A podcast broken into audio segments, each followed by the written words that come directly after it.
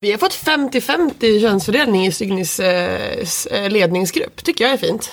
Det är ganska härligt. Det är ändå, det, är bra. känns ändå, från att vara så här ett mansdominerat bolag till att eh, eh, till att ha 50-50 i styrelsen. Sen är det ju inte 50-50 på, på bolaget, men eh, på Men- anställda. Men i, med ledningen så är det 50-50 nu. Det beror också lite på om det, om det är två personer i ledningen. Ja, jo. Eh, Det är eh, 12 personer i ledningen tror jag. Ja, då är det ändå lite bättre. Ju fler desto, bättre, Det är desto ju- mer imponerande är det ju. Ja, från att, ja, för att jag tänker att de var kanske Första kvinnan var kanske, då var det 20% och sen har det liksom, men nu har det så här rampats upp. Om vi säger att det finns Det finns tre VDR och en koncernchef så är det två VDR som är eh, kvinnor också. Så det tycker jag, tycker jag är starkt. Mm. Ja, men det är det. En fin, en fin Eh. liten, en liten ljusglimt i den värld vi lever i. Som är full av skit. Eller hur? Ja. Har ni haft en eh, bra jul eller? Väldigt, väldigt lugn jul. Bra jul. Väldigt Ja, lugn. faktiskt. Samma här. Jättelugnt. Du då? Jag har Var ni bara lediga? tagit lugnt. Var ni lediga? Ja, två veckor tror jag. Två veckor? Jag var, Nej, var jag, eller var jag ledig två veckor? Jo, nästan. Typ två veckor minus en dag. oj, det var jäkla länge. Ja. Jag, gick, jag, ville, jag ville vara ledig, alltså jag åkte upp till Skellefteå och jag ville, jag tycker det är roligare att vara hemma innan jul. För att allt tråkigt, allt med julen blir ju tråkigt typ 25 på morgonen. Eller typ julaftonskvällen. Så då, jo men alltså det roliga är ju the build-up. Med typ så advent och mysighet. Uh, så jag åkte upp till Skellefteå på o- onsdag kväll. Ja, okej. Och det var julafton på söndag. Ja. Så, så att du tänker att själva the big happening är inte så kul. Utan det är bara kul att vänta på the big happening. Nej men det är kul. Ja, att- men det är kul. Ja. Det är kul med en build-up och sen är det liksom så här, the happening, det är jäkligt kul det också. Men sen, är det så här, sen trillar det över eh, till 25 och sen är det bara helt brått slut liksom. Ja, men det finns inget kul kvar. Då är alltid mysiga slut. Folk brukar fråga säga typ såhär, ja men säg att jag verkar gilla jul för att jag typ såhär klär min julegran i, i november. Eh, men det handlar ju inte om att jag gillar jul som är liksom, jag gillar ju advent. Man gillar ju att typ såhär fixa pepparkakshus, styra mysig stämning, eh, eh, kanske fixa, ha någon sån här julklappslek, sådana grejer. Det är ju kul. Eh, att eh, ja, och sen efter julafton så är det ju då är det typ så här äta rester och typ så här, ja men man träffar familj men det gör man ju ändå. Så det är liksom ingen, jag ser inte, vad, vad är roligt med mellandagarna? Säg en sak. Äta julbord i en vecka, är inte det kul? Nej, för det finns inget roligt på julbordet. Vi har avvecklat julbord hemma hos oss. What? Eller hos mamma har vi gjort det. Alltså, Det ge mig julskinka alla dagar i veckan. Skulle kunna äta det år om. Ja, Men gör det då, du behöver inte äta det i mellandagarna. Jo, men det är ju inte lika speciellt. Nej, Om jag äter nej. året om. Men Ja. i mellandagarna är det okej. Jag äter det varje dag. Ja. Tänker du samma sak med alltså, när du utvecklar? Du bara, ja, men själva releasen, det är inte så kul. Att släppa det, då, då är det skitsamma. Sen så fort man släpper det så... Fast julafton är ju kul. Ja, okej. så Är inte det, är inte det Det är väl releasen kanske. Typ. Men det, jag skulle också säga att det är roligare, det är roligare att utveckla, inte att liksom releasa. Så att det stämmer ju, eller det du sa var ändå sant. Ja, jag kanske bara bekräftar det du sa, ja. Det är Ja. sant. Release, det är bara, det är bara ångestfyllt. Det är ju så här stor press på att det är så här, ja, men det är julafton är det så. Det är stor press på att nu är en dag när alla ska liksom vara glada, ha det kul, vara snälla med varandra. Eh, man ska inte bli besviken på, på julklappar eller någonting. Och sen går allt åt helvete. Ja men typ så. eh, det är Det ju... är ändå ganska det, bra det är- ja. liknelse. Så att, det är ändå, det håller. Ja, det håller. Ja, på tal Du då om... Anton, var du ledig? jo, jo, men absolut, jag var ledig. Eh, jag var ledig mellandagarna, tror jag. Ja. Så Just jag- den veckan. Ja, precis. Ehm, så att, men det var ganska skönt. Jag längtade tillbaka till jobbet lite grann där i mitten någonstans. Och sen var det okej igen. som, som det Ja, brukar vara. Att du tog dig över den krisen där. Ja, jag var inne på jobbet en sväng. Men varför Och, då? ja, men jag snackade med de som hängde där. Jag bjöd dem på bullar till exempel. Eh, det var väl härligt. De, upp, de Ja, men det är uppskattade ju alltid trevligt. Det var inte så att jag var inne och jobbade. Ja, det är, Jag var in där och så satt jag. Ja, går, det, går det bra eller? Ja. är det kul att jobba? ja, ni kanske måste börja jobba igen. Kanske inte kan fika så länge till. Poke, poke.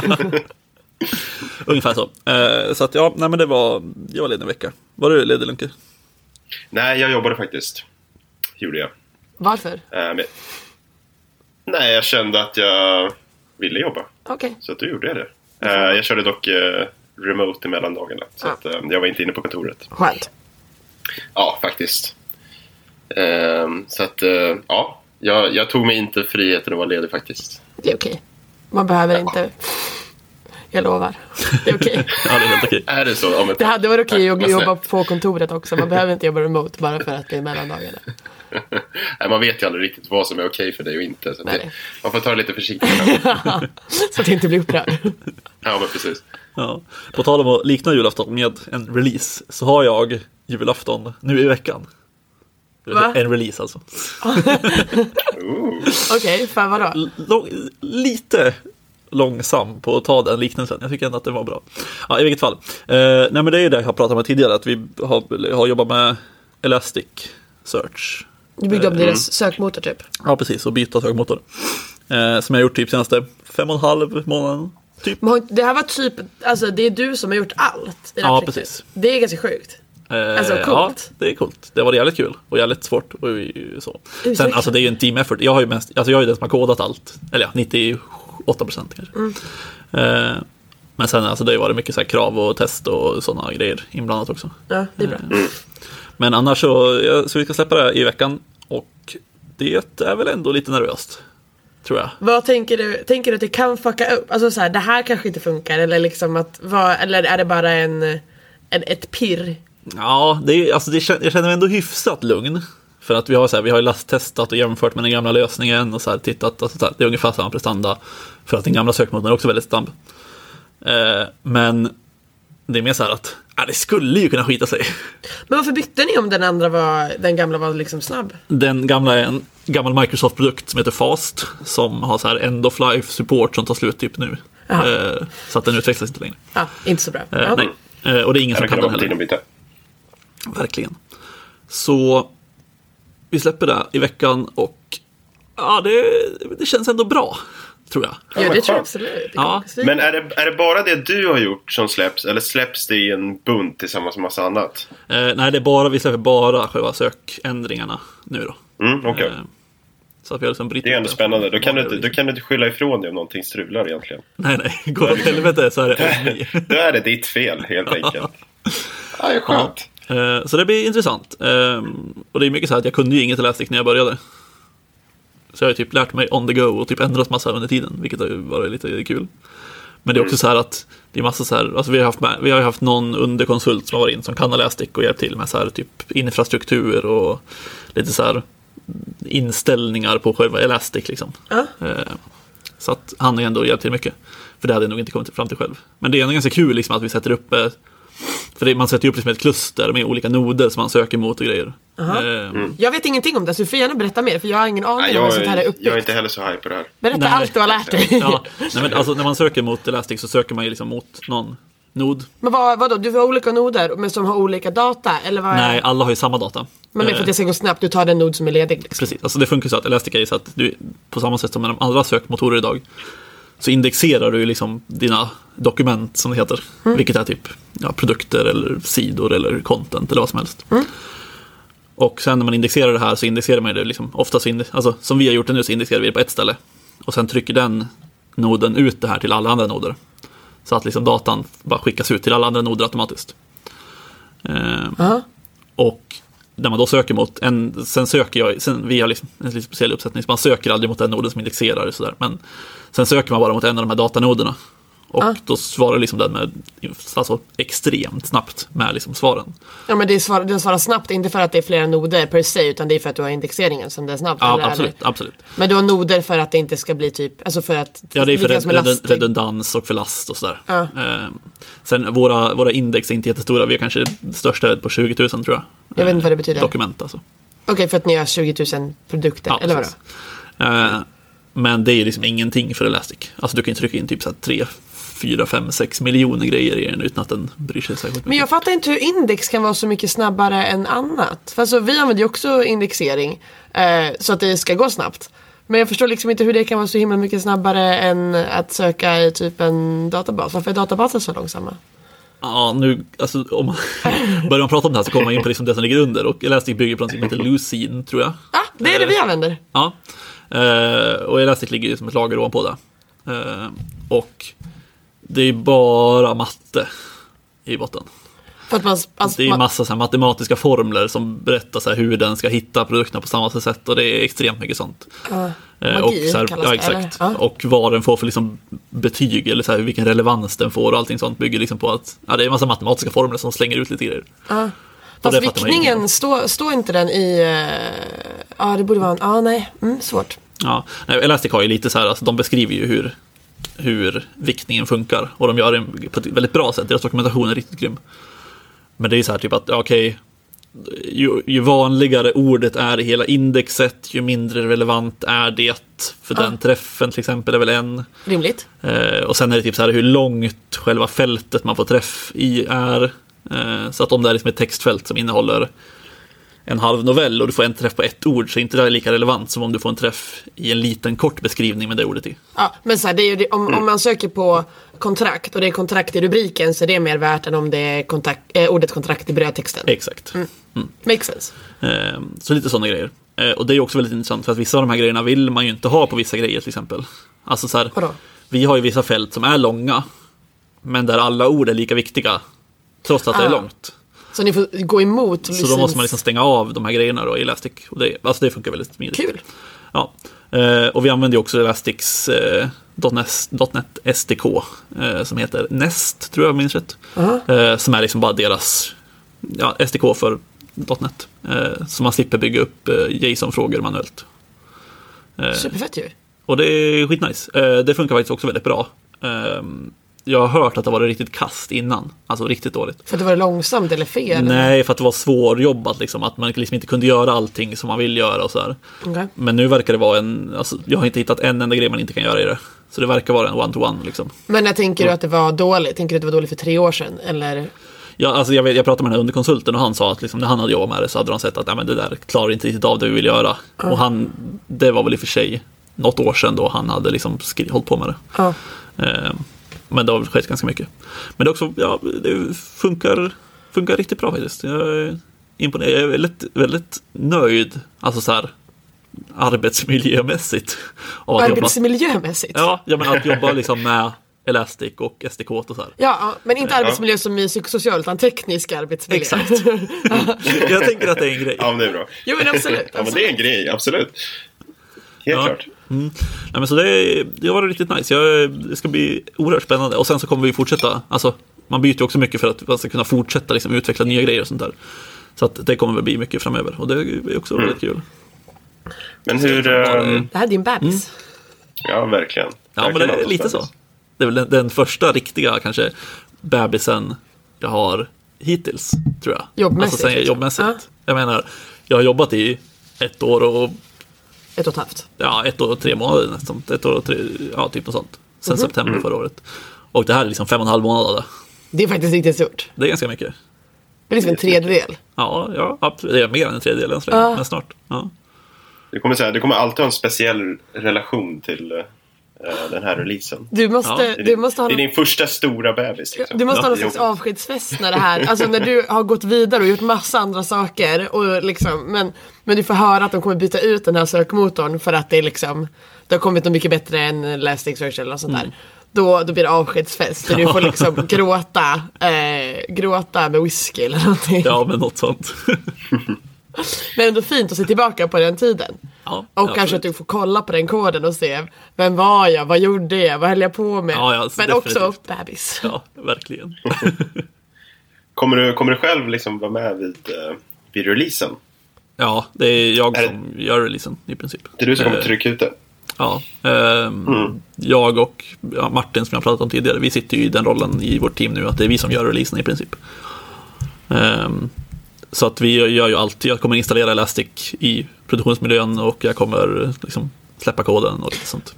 Men är du lite så, kan man säga att ni är lite DevOps? Alltså, eller vad är, för det, är- det är kul att träna på såna, eller göra sådana saker. För du, Va- Vad är DevOps? jag vet inte. Men att du ändå så här, men du håller ju ändå på med, med miljöerna tänker jag. Och då är det ju Absolut. operations liksom. Absolut, ja, ja vi är också operations väldigt mycket. Och det, Eh, det är vi bara developer, det vet vi att vi är. Ja. det, men Eh, liksom, nej, ni, men är, alltså jag- ni är operations, det finns ingen annan som håller på med det. Nej, alltså jo, det gör det ju. Det finns ju även en, alltså vi har ju en leverantör som har, han, alltså det är ju deras miljöer som de hostar och de sköter alltså patchning och allting sånt. Okej, Eh, Så där finns det ju ändå en, en annan leverantör som sköter. Men det är vi som har hand om liksom releaser och sånt. Eh, Så på något sätt, ja. Men du ändå installera, istället för att bara säga det här ska du installera eh, och du ska installera, eller så ska du sk- uppdatera till den här releasen. Så, så är det ändå du som gör de sakerna. De håller liksom på med mer lågnivåsaker, operations-teamet. Ja, de är väl mer på infrastruktursnivå då. Ja. än- Och vi är mer på applikationsnivå. Eh, Och Elastic Okej. hamnar ju någonstans mittemellan. Men vi har väl valt att det är mer på applikationsnivå. Om inte annat kul för dig att göra det, tänker jag. Alltså utvecklande, och, eller du kanske har gjort sådana saker tidigare, att du bara alltså, installerar saker i produktionsmiljön. Ja, det har jag ju gjort sedan jag började typ. Ja, vilket också är Eh, coolt. Så liksom. Så att, ja, men vi, vi har liksom den. Alltså jag sitter i ett förvaltningsprojekt så det är mycket därför också. Ja. Eh, det är en annan grej om man liksom kanske sitter och nyutvecklar någonting eller sådär. Då kanske man inte på samma sätt liksom jobbar med miljöerna som vi gör. Utan vi har ju väldigt mycket så här miljödiskussioner och så här. Vi är med och tar fram beslut om att vi ska beställa nya miljöer och vad vi ska, miljöer ska uppgraderas och sånt. Det är, de besluten är vi med i. Eh, samtidigt som liksom, vi gör ju mer applikationsgrejer än vad vi gör miljögrejer. Liksom. Ja, men ändå kul att få ha liksom lite en fot med i det. Absolut, ja, jag tycker det är superkul. Ehm, Jag gillar ju att knacka kod och jag vill ju göra majoriteten av tiden men det är också kul att göra lite annat liksom. Ja. Håller du också på med sånt Andreas? Att du liksom installerar och håller på? Eller skriver Ja, du bara absolut. skickar? Du gör allt? Eh, jag gör ju, ja, inte, jag ska inte säga allt, men ja, jag håller på med och sätter upp miljöer och servrar och liknande också. Men jag jobbar ju inte eh, någonting med förvaltning utan som Anton sa, lite, jag jobbar ju med nyproduktion och jag liksom sätter upp, jag kan sätta upp testmiljöer och kanske en initial produktionsmiljö men sen så lämnar jag ifrån mig det egentligen. Um, så att uh, jag sitter inte och ja, sitter, ja, patchar eller någonting sånt uh, på den nivån. Utan Jag sätter upp det initiala egentligen. Eh, men eh, ja, jag har väl suttit en del med ja, väldigt många olika typer av byggen och deployer egentligen. eh, för att ja, anpassa sig mot de kunder man jobbar mot egentligen. I see. Men jag tycker att det är kul. Och ja, det är bara skoj med lite, lite variation egentligen. Och sen blir det ju alltid, varje gång så är det någonting nytt som man måste lära sig för att kunna få till det egentligen. Eftersom ja, det kan, infrastruktur kan se väldigt skilt ut mellan olika företag. Eh, Så det är alltid intressant. Och också typ såhär, man stöter på ett nytt, edge, inte kanske ett edge case, men ändå nya saker för att någon har löst det på ett särskilt sätt. Och så måste man göra en liten workaround eller att de har någon liten fix-knix. Mm, ja, men precis. Ehm, så att, nej, men jag tycker det är helt intressant, absolut. Uh, och sen är det kul, det finns så mycket, liksom, det finns så mycket verktyg och så också man kan dra nytta av som är liksom, kul att lära sig. Uh, jag vet inte Anton, hur mycket, liksom, eller både Anton och Amanda kanske, hur många liksom, ni har inte så jättetäta releaser va? Eller? Nej, eller det, det har blivit bättre om man säger så. Eh, Men det, när jag började så var det tre, tre releaser per år. Det var väldigt vattenfall. Liksom. Ja. Eh, nu kör vi lite oftare. Det är lite så här att nu har de splittat upp lite. Alltså förut var det liksom att hela verksamheten i princip hade liksom ett fönster, eller tre fönster per år då. Där de fick släppa grejer. Eh, och sen gjorde man liksom ingenting i produktion. Så att nu är det lite bättre att nu släpper vi lite olika applikationer lite här och där och vi, alltså så här, är det så att vi kommer på att men vi vill släppa det här lite tidigare så kan man liksom, då tar ju de det beslutet liksom och, och så går det ofta att göra det liksom. Ehm, så att det är mycket bättre nu än vad det var tidigare, men det är väldigt mycket så här scrum fall, alltså vattenfall fast med lite scrum-inslag me me mellan releaserna. Ja, okej. Ehm, så att, ja men, ja, men så ser det ut hos oss. Ja, okej. Vi är ganska olika från, alltså det beror på hur kunden vill göra. För att vi har ju liksom, när vi bygger en produkt och anpassar den efter varje kund så blir det ju att när kunden känner sig redo eller när vi känner, om vi hittar en, en bugg som vi vill åtgärda direkt då skickar vi en release direkt och så får de lov att installera direkt. Eh, Och eh, hur ofta vi skickar annars är ju, alltså det är ett, det är ett samtal liksom. Eh, vi kan ju rekommendera saker men vi kan ju liksom inte tvinga dem att göra någonting. Eh, så det är ganska olika. Och beroende på vilken fas i projektet de är också. Alltså har de, Ja. jag, vi Ja, försöker ju skicka direkt, alltså så att man typ så här continuous testing. Typ. Att när vi har fixat en grej så får de testa det direkt i sin simulation, sina simulationsmiljöer. Eh, Innan de installerar i sina prodmiljöer. Eh, så att det blir liksom, vi testar lokalt, någon annan te- vi testar på våra, ja men, ja men vi testar lokalt, sen skickar vi till dem att testa. Eh, och sen när vi har testat det här några varv, då, då går vi liksom vidare. Men det är, det är ganska beroende på feature och eh, kund. Det är ändå ganska Agilt är, är, har ju, är ju fel, men det är ju gilt som är att det inte är en, en, en så tydlig plan. Att det ska releasas den här dagen bara för att man har sagt det. Eh, Jag tänker att det, jag, tänker, jag vill använda ordet pragmatisk. ja, Jag gillar, jag gillar ordet pragmatisk. För jag vet inte om jag identifierar mig med det. Men det borde finnas något som heter pragmatisk utveckling. En, ja, men det känns som att det ändå... Det känns som att det finns... Eh, nå- vad heter det här? Ehm, zero... Alltså... Eh, man ska säga så här, det tar fyra dagar och så säger man att vi ska... in- Zero... Inga tidsbestämmelser. Jaha, zero estimates. Ja men alltså det är ju ganska pragmatiskt. Ja, det känns ju ändå ganska pragmatiskt. Jag håller med. Eh, och det känns som att man jobbar ganska mycket mot och det här med continuous eh, och allt, all, alla sorters continuous development, eh, liksom sådana där saker är ju ganska Ja, fast i och för sig, pragmatiskt är ju mer då att man typ skiter i reglerna och gör det som känns OK. Ja, lite anpassa sig. man är rimlig. Ja. man är pragmatisk. Ja, jo.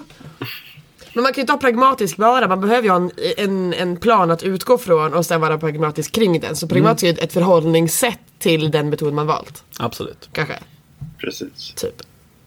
Ja. Blev det nästan lite filosofiskt där. Ja, Ja, det är härligt. Arbetsmetodfilosofi. Ja, precis. Men det var det nyår också. Har ni någon nyårslöften? Nej.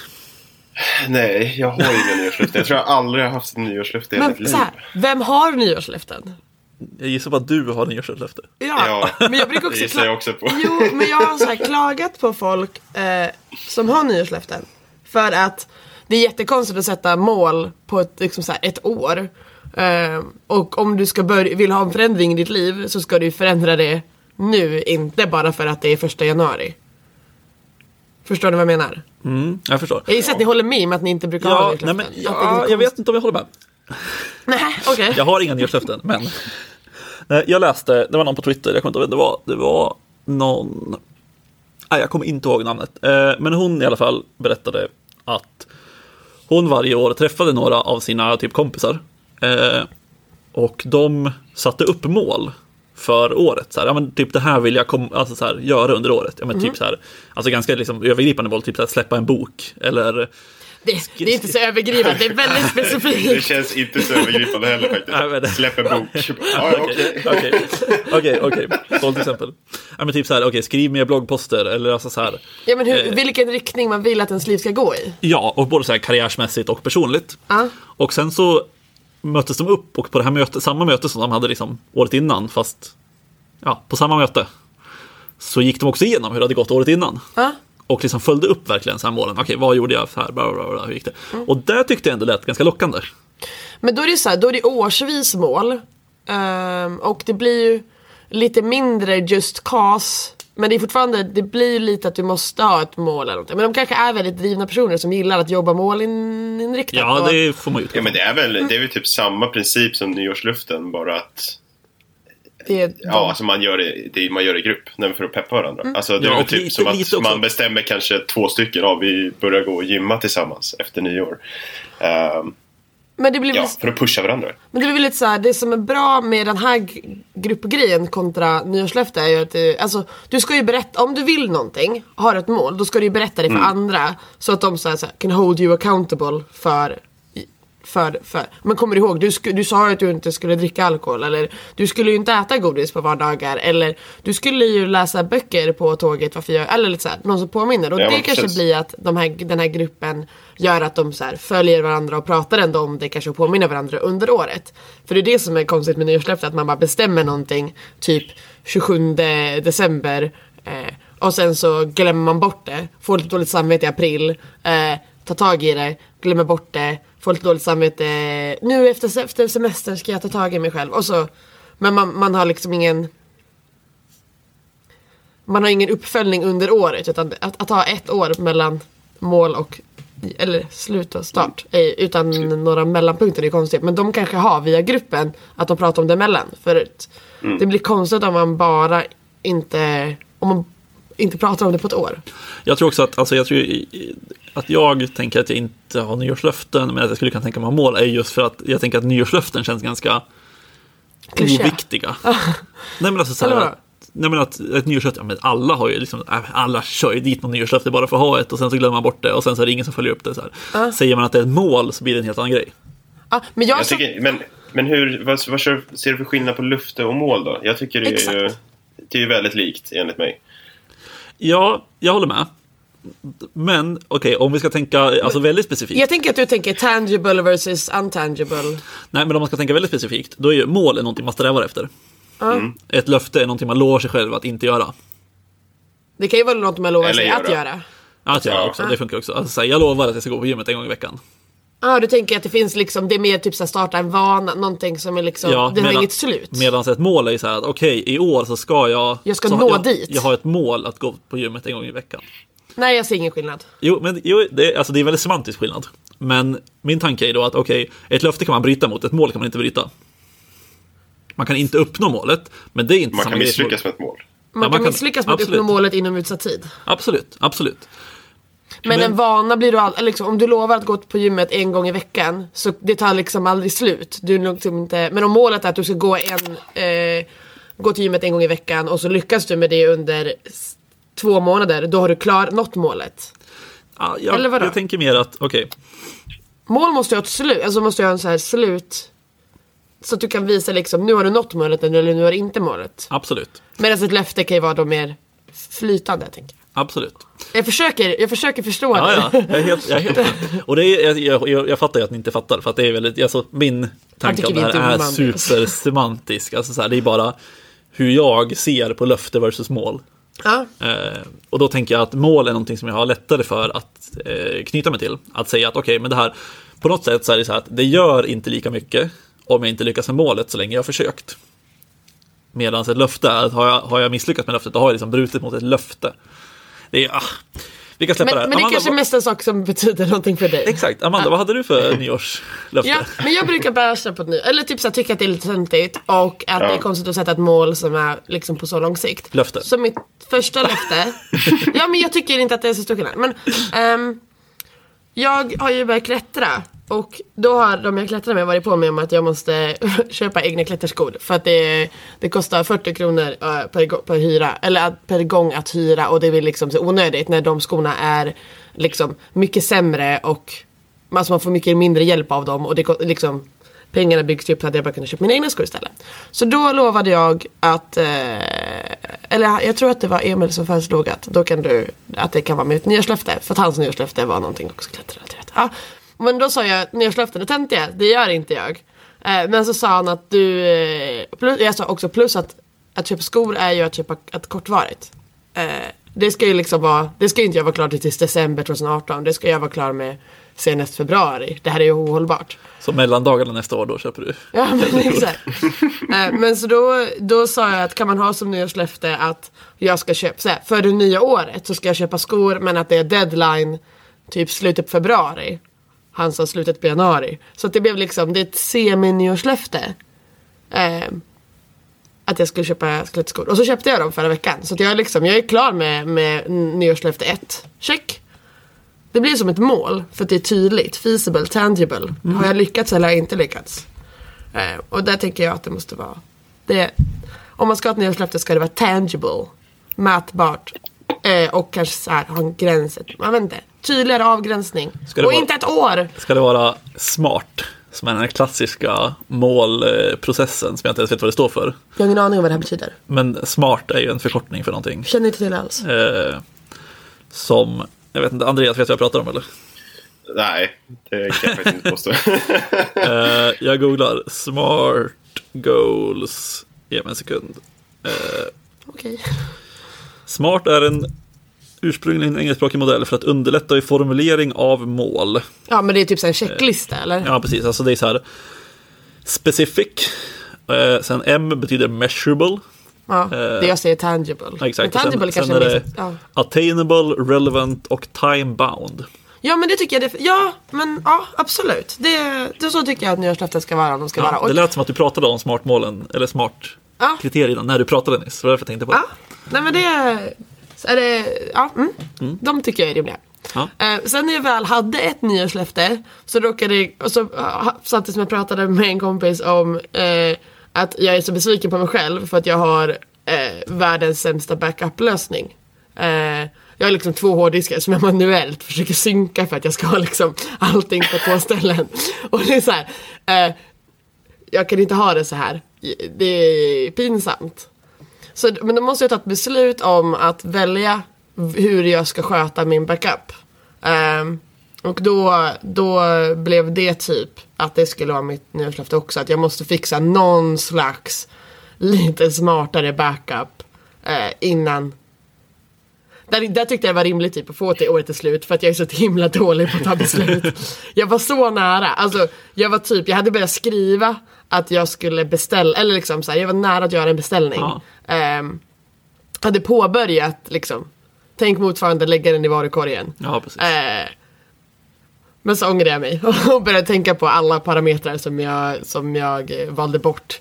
Eh, men det, det är mitt Men jag, andra men jag, ty- men jag tycker ändå att två manuella hårddiskar liksom passar ganska bra till din nuvarande setup. Eh, på ett sätt. Va? Ja, med tanke på din eh, så kallade inom citationstecken laptop. Jag ska fixa!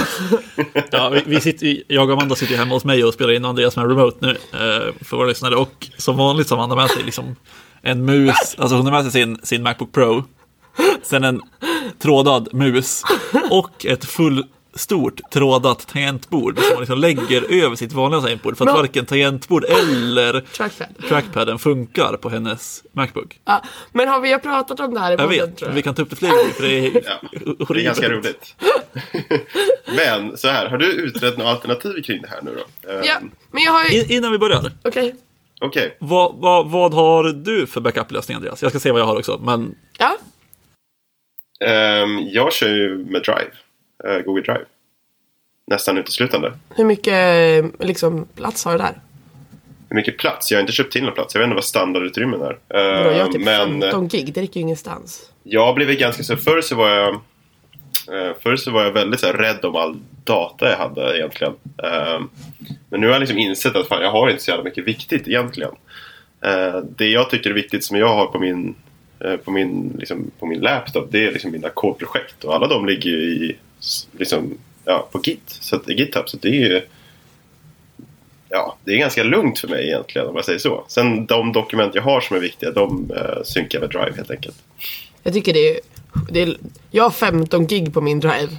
Det är, och jag har ing, nu har jag för sig mycket tjoller där. Men jag har ju liksom, där har jag ju bara så här temporära grejer och lite typ bilder från nollningen. Inte, Mm. Blandat tjoller. Och jag har använt 13 gig där. Och då har jag bara liksom, där har jag inget viktigt. Jag tänkte, jag tänkte eh, intressant ändå, för att jag skulle kunna säga bara plus ett på det Andreas sa. Alltså för jag är exakt likadan. Jag har inte, eh, förutom att jag inte använder Drive eh, så mycket. Eh, men det enda jag har är typ bilder som jag vill spara helst. Det tar jättemycket plats att Ja, jag spara tror jag har bilder. 60 gig bilder tror jag. Det är ligger. jättelite. Eh, Där, där trillar jag bort för jag tar ju aldrig bilder egentligen. Men du kommer börja ta bilder nu när du får ett barn. Då, då Ja, tänker jag att du blir- måste. jag- för barnets Jag, skull. jag känner, det, det får bli mitt nyårslöfte. eh, Ta bilder. ja, nej, men jag, jag har liksom en extern hårddisk som mina bilder ligger på. Men tänk om den går sönder? Ja, men hur stor är san- sannolikheten att den går sönder samtidigt som min dator går sönder? Jaha, så du har den på, du har Du på en liksom extern hårddisk och på datorn? Ja, precis. Ehm, så att jag har både och. Ehm, och det är liksom... Ja, sen är det ingenting mer. Sen är det som du säger, alltså jag har kodprojekt som jag tycker är viktiga och de ligger på GitHub i, i repositories där. Ehm, Resten finns ingenting att bry mig om. Jag skulle Nej, kunna... alltså man, jag, har, jag, man, har något, man har något litet dokument liksom. Men det tar ingen plats heller. Så det är ju bara synkar. Det här låter så sjukt i min värld. ja, för alltså grejen är att jag, jag rensade min dator för... Ja, det borde vara i november kanske eller någonstans. Då, då liksom formaterade jag om min dator. Och det enda jag sparade var lite dokument, typ så här ett gammalt CV som kan vara bra att ha kvar. Och mina bilder, typ. Mm. Ehm, sen tömde jag allt annat. Folk har sagt till mig att jag är en hoarder, men jag är ju inte bara en jag är, jag är mer digital hoarder än en fysisk eh, hoarder för eh, digi, alltså digital plats eh, finns det ju så mycket av. Eh, om jag har massa saker i mitt hem så blir det så rörigt och jobbigt att flytta. Men liksom det här är ju, jag förstår. Du bara, jag kan spara ett CV. Jag har sparat eh, alla CVn jag har haft någonsin eh, i, och i olika versioner då. För jag kanske har en formulering som var lite bra här borta. Har sparat kompisars CVn som de har skickat, typ såhär, ah, men så här har jag skrivit mitt, eller här är ett personligt brev som jag har skickat. Eller typ såhär, det här är ett, ett, ett, jag har hjälpt en kompis skriva ett personligt brev, det har jag också sparat.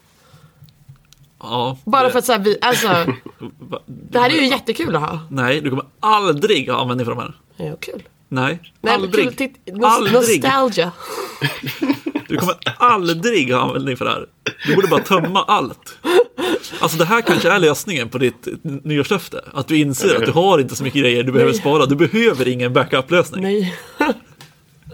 Nej. Men också så här, bilder.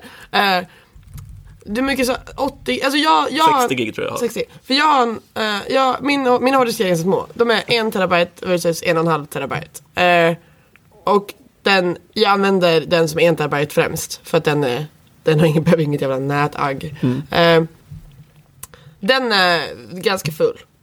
Ja, Jag, jag förstår inte vad du har på den. Jag har ju så här. Nej. Ja, musik också. Man måste ha kvar musik från när man, från, från, som, som inte finns annars. Nej. Alltså, eh, Det Man finns har en låt inte- som jag inte, alltså en Kent-låt som jag bara har- vet finns på MP3. För den finns inte på YouTube och den finns absolut inte på Spotify. Den släppte de som någon sån här specialgrej.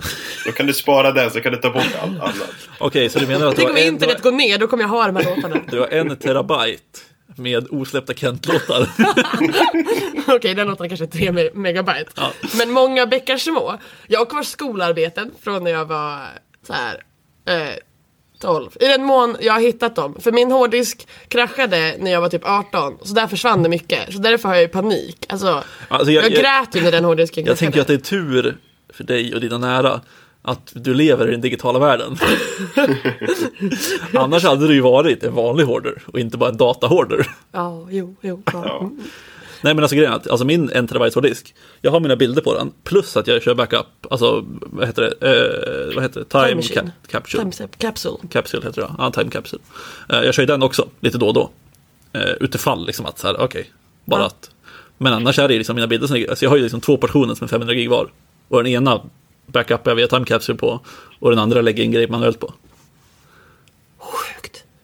Nej, men, nej. det är tvärtom Amanda, du, du är i underläge här. Ja. Ja, nu, nu kan du få fortsätta prata om din föreslagna lösning. Okej.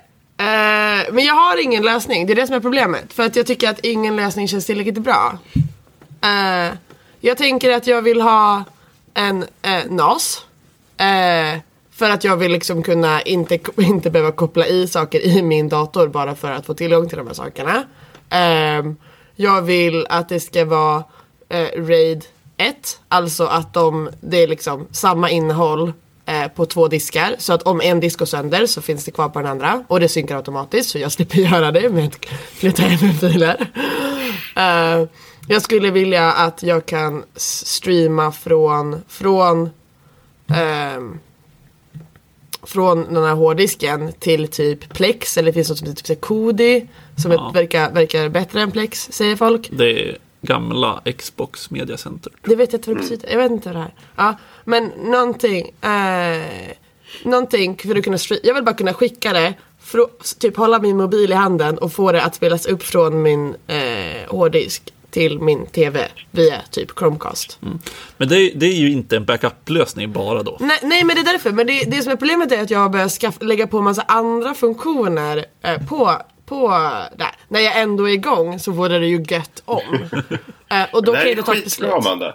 Du måste ju sätta igång med det här. Jag tycker sådana här projekt det är helt kul. Alltså, det är bland det bästa som finns. Men då finns det ju så här. Det, jag, det jag var jättenära på att beställa var en My Cloud Home Duo. Eh, som är då, ja men. Det är en, det är en Western Digital hårddisk. Eh, du kan ha, den är duo för den har två hårddiskar så man kan ha liksom RAID 1 mellan dem eller RAID 0 om man ville. Eh, men så att de kan synka automatiskt. Det finns en, liksom en app man kan ladda ner, man kan chromecasta grejer. Eh, man kan koppla in, det finns, ha en Plex-app eh, inbyggd. Men då är jag plötsligt såhär läsa såhär, åh ah, nej men det här verkar inte funka så bra. Eh, jag, jag, appen är seg. Eh, grejer. Så jag kollade fast så här, lite andra alternativ som jag kollade på men inget verkade så här, funka superbra med just så här för att då behöver man typ så här någon transcoding eller någonting för att det ska funka. Så då var det tråkigt. Då tänkte jag så här, ja men vad kul om jag eh, skulle bygga en egen server som, som, eh, eller ha en egen server bara som kan styra allt det här. Men då måste jag ju kun, kunna saker. Hålla, hålla, sätta Ja, men- upp. Typ kanske ha, eller använda mina vanliga diskar på så här Raspberry Pi. Då måste jag liksom hålla på och, alltså om det här går sönder. Och då kommer inte jag kunna laga det själv. Eh, Men det är ett gyllene tillfälle att lära sig ju. Alltså, det är ett bra tillfälle att typ så här lära sig Linux. För det kan ju inte jag. Ja, nej, men det är skitbra. Alltså, för vi kan ju också lägga på fler anledningar att inte. Jag läste på uh, Hacker News, tror jag. Att det var, att jag hittade länken. Eh, om MyCloud från Western Digital. Det var ju massa säkerhetsbrister som de upptäckte typ nyss. Ja men exakt. Och jag vill ju inte, så här, MyCloud ska vara bra för typ att jag ska kunna ha det som mitt egna moln, alltså mitt eget drive. Så jag kan typ så här, lägga upp där och ge en länk till någon. Eh, vill jag det? Är det en grej jag vill? Jag vill ju bara att det ska vara för mig och för mitt. Så då behöver, skulle det kunna vara ja, jag vet inte. Det vore ju gött att kunna ha det om jag kan, så jag kan kolla på saker som är på min server när jag inte är hemma också. Men det är bara jag, jag vill ju bara att jag ska ha tillgång. Men det lär du ju kunna göra med oavsett. Alltså jag kan göra det med, jag Men vad är säkerhetsbristen med MyCloud? Eh, det var massa grejer. Eh, typ så här att man kunde, att utomstående kunde ladda upp filer. Det var en eh, hårdkodad eh, bakdörr in i hela skiten. Tråkigt. Eh, och lite bra. annat, lite annat mittemellan så här. Eh, det var någon länk, jag kan leta upp den länken och lägga den i show notes. Eh, så får vi se. Ja. Men, eh, nej men alltså så här, jag, jag kan göra det med Plex. Till exempel, jag kör ju Plex på min dator till Ja. min Apple TV. Och jag kan ju titta på telefonen även om jag inte är hemma. Till exempel. Men vad, datorn måste vara på, eller vadå? Ja, datorn måste vara på. Ja. Stänger Och- du inte datorn när du går hemifrån? Eh, nej, det gör den inte. Eh, men, men alltså så här, det är inte så att du måste köra MyCloud för att kunna göra.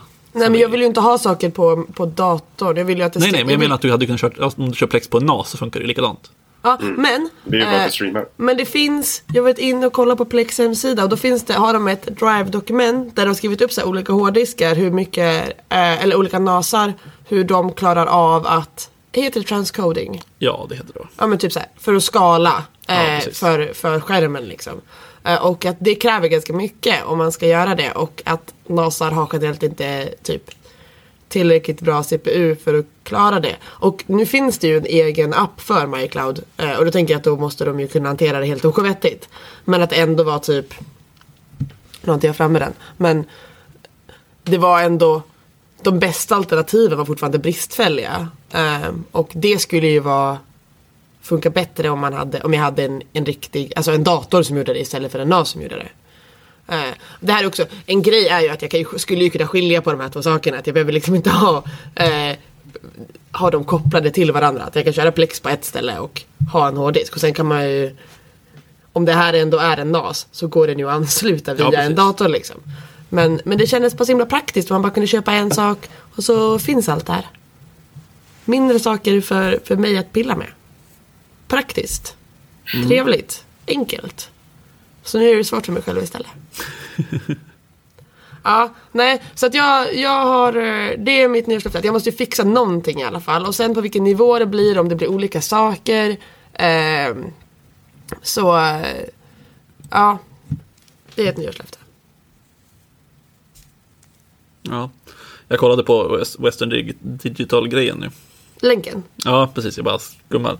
Till exempel om man försöker logga in med eh, användarnamnet MyD-Link B-R-I-O-N-I-G så funkar lösenordet ABC12345 CBA. Det, det är Det är hårdkodat. fy fan vad sjö! Alltid. Alltså på alla. Ja, jag vet inte. Jag har bara skummat det. Men eh, ja, Det, det funkar ju förhoppningsvis inte längre i och med att de har släppt det här. Men nej, de har ju förmodligen patchat det, antar jag. Ja, jag hoppas verkligen men det var verkligen en hårdkodad eh, bakdörr liksom in i. det är så himla himla Nej, men det är, Sen, alltså man kan ju tro att så här, alltså det här behöver ju inte vara eh, med uppsåt. Liksom. Nej. Det här kan ju vara en utvecklad grej som man råkar komma med. Ja. Eh, och jag är lättare att tro att det är så när det är så här uppenbart. Än att det är liksom en jo, bakdörr. men det är fortfarande glömt. en, liksom en stor brist. Ja, Oavsett absolut, om den absolut, var, man kan ju hoppas att bristen inte var planerad. Men det är Exakt. fortfarande, Ja, ja nej men precis. Ja, men det är väl ett eh, bra nyårsprojekt. Eller jag. årsprojekt. årsprojekt. Ah, huh. Jag blir stressad av att tänka på det. Ja, men det är inte lätt alltså. Man får ju sån jävla beslutsångest när det... Men ja, exakt! Ja, Men men, det- Ja, men så här, det finns så många olika sätt man kan göra det på och sen typ så här, så fort man börjar tänka på det så kommer man identifiera man med saker som man skulle vilja ha och så ändras liksom scopet på det hela. och- Scope creep som fan på det här projektet för mig Ja. alltså. Jag vill bara ha en hårddisk för min, hård... Är, min hårddisk är full och jag vill liksom inte behöva manuellt synka. Det finns liksom, jag skulle bara kunna köpa en större hårddisk med eh, utan nätverk som har RAID 0 så är den liksom delen löst. Fast då är fortfarande, nu är mitt, äh, alltså om jag, oavsett om jag, vad jag gör så här så kommer det ju inte vara, om, om mm, det brinner, om min lägenhet skulle brinna upp. Allt borta. ja, exakt, du måste ju fortfarande ha en offsite backup också. Exakt. Eh, och då måste jag, det måste jag fixa. Så vill jag, vill jag fixa synkning där eller ska jag bara köpa en NAS och som jag placerar hos typ min mamma? Ja, I Skellefteå, då är det ändå ganska bra. Ja men exakt, det kan liksom, hela Ja, Uppland kan liksom sprängas upp. Men mina bilder från högstadiet finns kvar. Ja. Och mina Och CVn alla dina och gamla CVn. min, min uppsats, eh, eller så här, i, man hade ju någon så här svenska BC någonting så hade man att man skulle eh, läsa upp en grej som ett typ nationellt prov. Kommer du ihåg det? Ja, Nej. det talet har jag kvar på min hårddisk. Skulle Jag tror det var Vad är en familj? jag tror vi skulle behöva ha en intervention. Känner jag. Jag skulle bara visa, kolla så fint, kolla här kan man läsa om det här. Just det, det här ritade jag när jag var liten. Ja, jag tror vi skulle bara sitta bredvid och bara titta på det när du klickar på delete på grejer. Nej, jag kommer aldrig trycka delete. Det är jättesvårt för mig. Ja, ja men det är, Det blev väldigt långt om, om mina nyårslöften. ja, men det är härligt tycker jag. Det var ju ändå din eh, nätverkslagring var ju ändå intressant.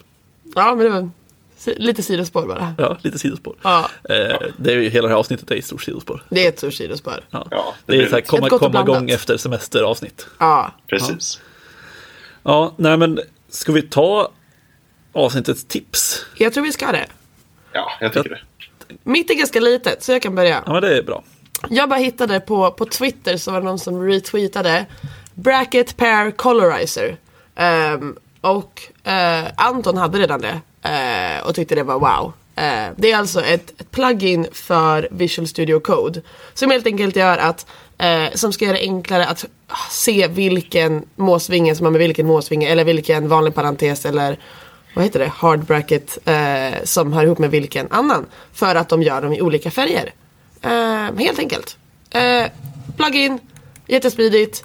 Eh, skaffa det om ni använder Visual Studio Code. Typ. Jag har, jag har kört det lite grann. Och det, det som jag tycker är det bästa med alltså så här att se vilken till exempel måsving, alltså typ metodstart och metodslut liksom, Ja. eller sådär, eller klassstart och klasslut och sånt. Framförallt JavaScript. Det borde men- vara. Nej, men Speciellt där- JavaScript. Där, där tycker jag inte att det hjälper så mycket. Nähä? Eh, För Okej. att där, alltså jag har ju redan så här, alltså jag indenterar ju bra. Och jag har ju liksom alltså så här hjälplinjer som pekar på varje indenteringsrad. Eh, vilket gör att man ser ganska snabbt ändå. Det jag tycker den hjälper mest med är ju typ när man har rader, eh, men säg att man har två nästlade funktionsanrop, eller tre nästlade. Alltså man skulle kunna argumentera att det är en dålig grej. Men det händer ju ibland. Och då ser man liksom vilka parenteser som hör ihop med vilka parenteser. Men vilka typ parametrar som hör till vilken funktion då också? Ja, precis. Och på samma rad liksom. Alltså Ja. det det är så här, para- alltså så här, på samma rad som jag tycker att den är nice. Ja. För då tycker jag den alltså, verkligen shines, så att Ja. säga. Ehm, så att då tycker jag det funkar riktigt bra. Men eh, just alltså så här, annars så är det, det är fint också. Eller ja, det är en definitionsfråga om man tycker det är fint eller inte. Men det är ju färgglatt. Ja, men det är fint. Det är mysigt. Eh, frågan är om det är så här, hur mycket det fuckar upp ens eh, färguppsättning. För det är ju en viktig sak med, eh, med ens utvecklingsmiljö, att man har rätt färger. Typ folk som använder vit bakgrund i sina idéer. Ja, De, de mår ju troligtvis inte bra. Nej, det är också en grej. Jag, det är också en grej som jag har tänkt på. Eh, när jag presenterar, alltså när jag, om jag presenterar någonting och live-kodar, då ändrar jag temat till vitt. Va? Ja, för att det är lättare att se på, på vitten på mörkt. För, alltså på en skärm? Alltså, så här, alltså en stor skärm? Nej, överlag. Det är lättare att läsa text svart på vitt än vitt på svart. Ehm, och det är, en, det är en grej som alltså så här, är så här känd tydligen. Jag fick lära mig det när jag träffade några som är duktiga presentatörer. eh, som sa det, man presenterar aldrig med mörk skärm. Intressant. Ja, jag hade ingen aning. Men This is ehm, brand new information. så är det tydligen. Eh, så att, ja. Mer tips. Andreas, vill du köra nästa? Det kan jag göra.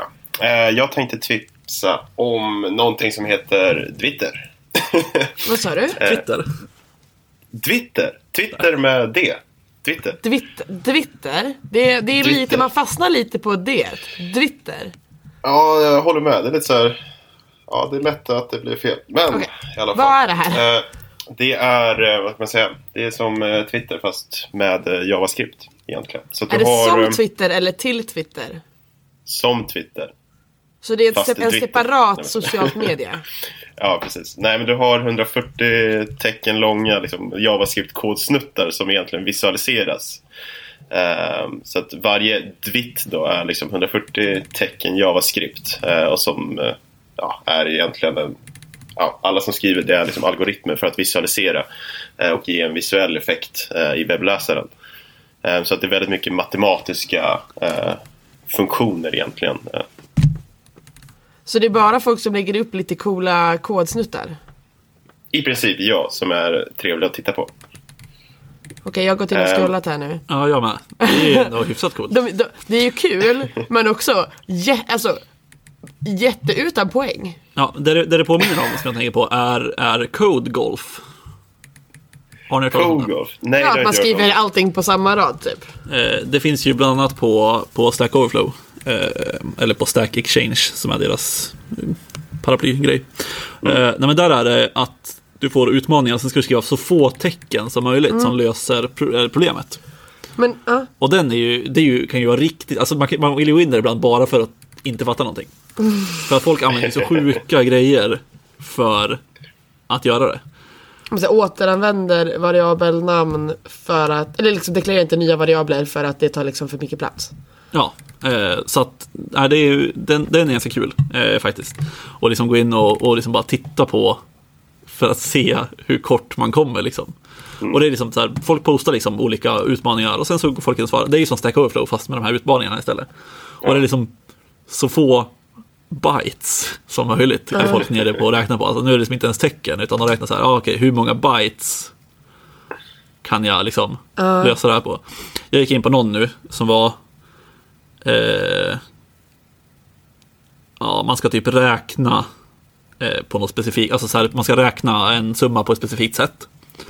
Och första svaret är skrivet i någonting som heter Jelly, tror jag, något språk som heter Jelly. Jaha. Och alltså, lösningen är en etta, en bracket, två är lika med, mindre än bracket, sen är det typ en accent, sen är det typ något konstigt tecken, ett R, semikolon, upphöjt till sju, sjua. Eh, och sen är det så här, alltså ett så här rights, all rights reserved tecken och ett eh, tyskt S. Är det inte dubbel-S? Scheisse. Ja, precis. Det är Ja, liksom men det lösningen. Vad va, va, vad gör den koden? Ja, den löser ju den här så att den räknar ut liksom. Det där är typ så här, vi tar de här parametrarna och sen så adderar vi det. Ja. Så jag, ja, ja, ja. Nej, vi, vi länkar i show notes. Ja, det in och kolla. är väldigt oklart. Ehm, det, är, det är riktigt kul. Ja, men det blir lite samma grej här. För det är inte mycket man fattar när man kollar koden, om man säger så. Nej. Nej. här skulle man ju faktiskt gilla att ha den här highlightningen på parenteserna. Fast det hade ändå inte hjälpt. Jag förstår verkligen ingenting. Ja. Nej, nej, det hade inte hjälpt, men hade ju sett lite bättre ut. Ja, Ja, ja men det, är- det är kul. Här kan man gå in och titta oftare, tänker jag. Det är också om inte annat så skulle det vara kul att typ så här försöka, om, om man känner att man vill lära sig grafiska grejer, att eh, försöka typ så här reproducera eller någonting. Ja, för det känns ju som att de kör här massa canvas-prylar, va? Visst är det det? Jo, precis. Ja. Eh, Ja, ja det Jag är förstår kul. verkligen inte vad det står här. Här ser det ut som att någon har gjort det här Game of Life från, vad heter det? Conways Game of Life. Vad är det? Som är någon så här programmeringsgrej där de typ, det är ett rutnät som rör sig på olika specifika sätt. Eh, Nu kollade jag på din skärm, men jag hade inte förstått det. Nej, det hade jag inte. Eh, nej, men det, det är ett rutnät och sen så är det, är det typ organismer som man har programmerat att så här, okej, den- om den går varje ruta, det finns regler typ där, okej, om det är en om den har en granne så går den ett steg framåt. Om den inte har en granne så går den inte framåt. Ah. Och så så bygger den ett mönster. Precis, och sen så beroende på hur man, hur man sätter upp startmönstret då, så kan man liksom få den att göra extremt coola grejer. Eh, Extremt coola, eller lite onödiga. nej men extremt coola faktiskt. Okej. Ehm, det, den är väldigt cool. Ehm, men okej, mitt tips. Det är väldigt... Jaha, var vi klara med det? Ja, nej jag men absolut. Kör ditt, vad har du för tips? Jag tänker att vi är klara. Eh, mitt tips. eh, det var ett Twitter-tema idag känner jag. Ja, jag hittade mitt på Twitter. Ja, det här var ja, som precis. Twitter. Det här var och nästan Twitter och mitt är en samling med tweets. en samling med tweets. En samling med tweets. Eh, det heter ju Moment på Twitter nu för tiden. Eh, och den heter Little UI Details. Och det är en snubbe som har samlat ihop hans tweets från en annan kille som heter Steve Sugar. Sugar, Sugar jag kan inte uttala hans namn. Eh, som är eh, utvecklare. Och jag, jag, jag såg det här för att jag följer honom på Twitter. Aha. Och det, det han har gjort är egentligen extremt små, så här, kondenst, alltså koncisa tips på hur man får lite bättre design. Alltså, GUI. Ja, precis. Eh, och det kan vara liksom allt från, eh, om jag tittar på någon så är det typ så här, okej, eh, om man ger sina så här box shadows, alltså i CSS, alltså om man ger sin, sin skugga en liten, liten vertikal offset så ser de mer naturella ut. Och så visar han liksom exempel på att så här ser det ut utan, så här ser det ut med. Och sen, ja, jag tycker att det är riktigt bra. Och det är specifikt bra för folk som mig som är helt urusla på designa grejer. För att bara sådana här små grejer kan göra att det ser så extremt mycket bättre ut när man faktiskt gör någonting. Men man får Faktiskt. lite, alltså, lite tips på hur eh, det ser, alltså de här detaljerna som gör att det inte ser ut som en eh, så B-nivå eller C-nivå grej utan det ser faktiskt ut som semi-professionellt. Ja, exakt. Alltså det är liksom de här detaljerna som man saknar om man, Om man inte bryr sig. om man inte bryr sig eller om man inte liksom kan designa, om man inte fattar liksom själv.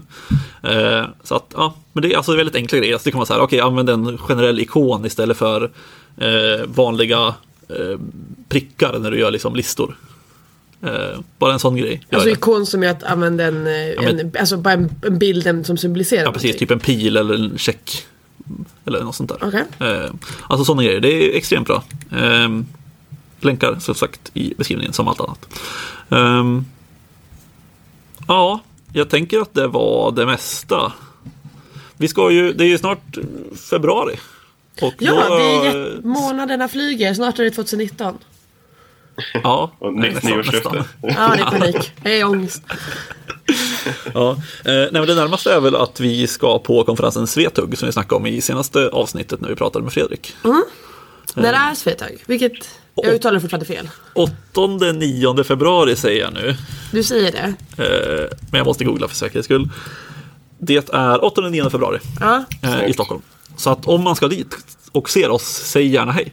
Ja, jättekul. Prata, Ehm. prata med oss. Det skulle vi tycka var skitkul. Och vi snackar gärna med er också. Eh, så var inte blyga. Ja, vi vill ju inte att det Vi- ska vara vi- vägg. vi- Det är jättekonstigt om de står och pratar med oss och vi inte säger någonting tillbaka. Jättekonstigt. Eh, och, och vi är ju blyga, men vi är inte blyga om folk kommer fram till oss. Nej men exakt. Precis. Eh, ja, och jag ska faktiskt på en konferens som heter J-fokus. eh, dagarna innan. Mm. Det är Eh, väl en, en, i princip en ganska stor konferens i Sverige. Alltså en av Jag tror att det står på deras hemsida att det är Sveriges största Ja. konferens. Eh, Jag vet att jag, jag brukar se folk som har äh, J-fokus-väskor Ja. på sig på tunnelbanan. Ja, J-fokus-väskor och J-fokus-t-shirtar. Det finns alldeles för många sådana. eh, ja, när man anmäler sig så får man liksom välja så här, Det är liksom default att du får en sån, så vilken storlek och... Eh, jag kommer inte ihåg vad det stod med. Men ja, jag ska dit. Det är dagarna innan. Jag ska dit, det är någon workshop-aktigt på måndag, men den ska jag inte på. Men det är konferenssaker tisdag, onsdag. Den alltså 6-7 februari. Och det ska jag på. Så där, där kommer inte Anton eller Andreas vara. Men, men jag kommer vara där. Och eh, ni vågar prata med mig när jag är ensam också tänker jag. Så om ni vill säga hej, så säg hej. Ja. Och det var väl allt för det avsnittet kanske. Och som vanligt alltså, så kan man ju nå oss på Twitter, det heter stillinbetapodd med 2D. Och på mail som är info at stillinbeta.se. Nu glömde jag lyssna för att se om det var rätt, men det var säkert, eh, så var säkert Det- rätt. jag Jag, har ju sagt fel förut. Men ni, allt går i det finns ju på hemsidan och på, ni, hit- ni vet, ni vet. Ja, precis. Ja. En grej som vi ska säga, det här är ju helt ointressant för de som redan lyssnar på oss kanske, men vi finns på Spotify också. Ja just det, Ehm, det är lite spännande. Jag tycker det är lite oklart vem, vem lyssnar på poddar på Spotify tänker jag. jag vet inte, inte, inte utvecklare tänker jag. Nej, men man kanske kan tänka, ja, jag, ja men om man ska lyssna på datorn, ja, eh, så om man inte vill använda en otymplig webbspelare Mm. eh, för att det är inte så smidigt att lyssna på typ still, alltså vår hemsida. Det är inte så smidigt. Men då kanske man kan använda Spotify. Det är sant. Ja, men vi finns där i alla fall, utifall att någon vill. Eller om man vill skicka en länk till någon. Då kan man skicka, som inte vill lyssna på poddar. Då kan man skicka en Spotify-länk. Det är sant, det är sant. Jag Ja. försöker hitta, hitta anledningar här. För jag förstår. ja, Ljusglimtar. Det är som serier på Spotify också. Det jag vet inte om de har slutat med det. Men eh, det var ju väldigt oklart. Ja, Rick and Morty ja, fanns precis. där förut tror jag. Ja, det är väldigt oklart. Ja. Ja, ja, men bra. Ehm, då så. Då Tack säger vi så oss. och uh, hörs om en månad typ. Det är det. Och innan. Tack, hej. Hej då. Bye bye. Hej.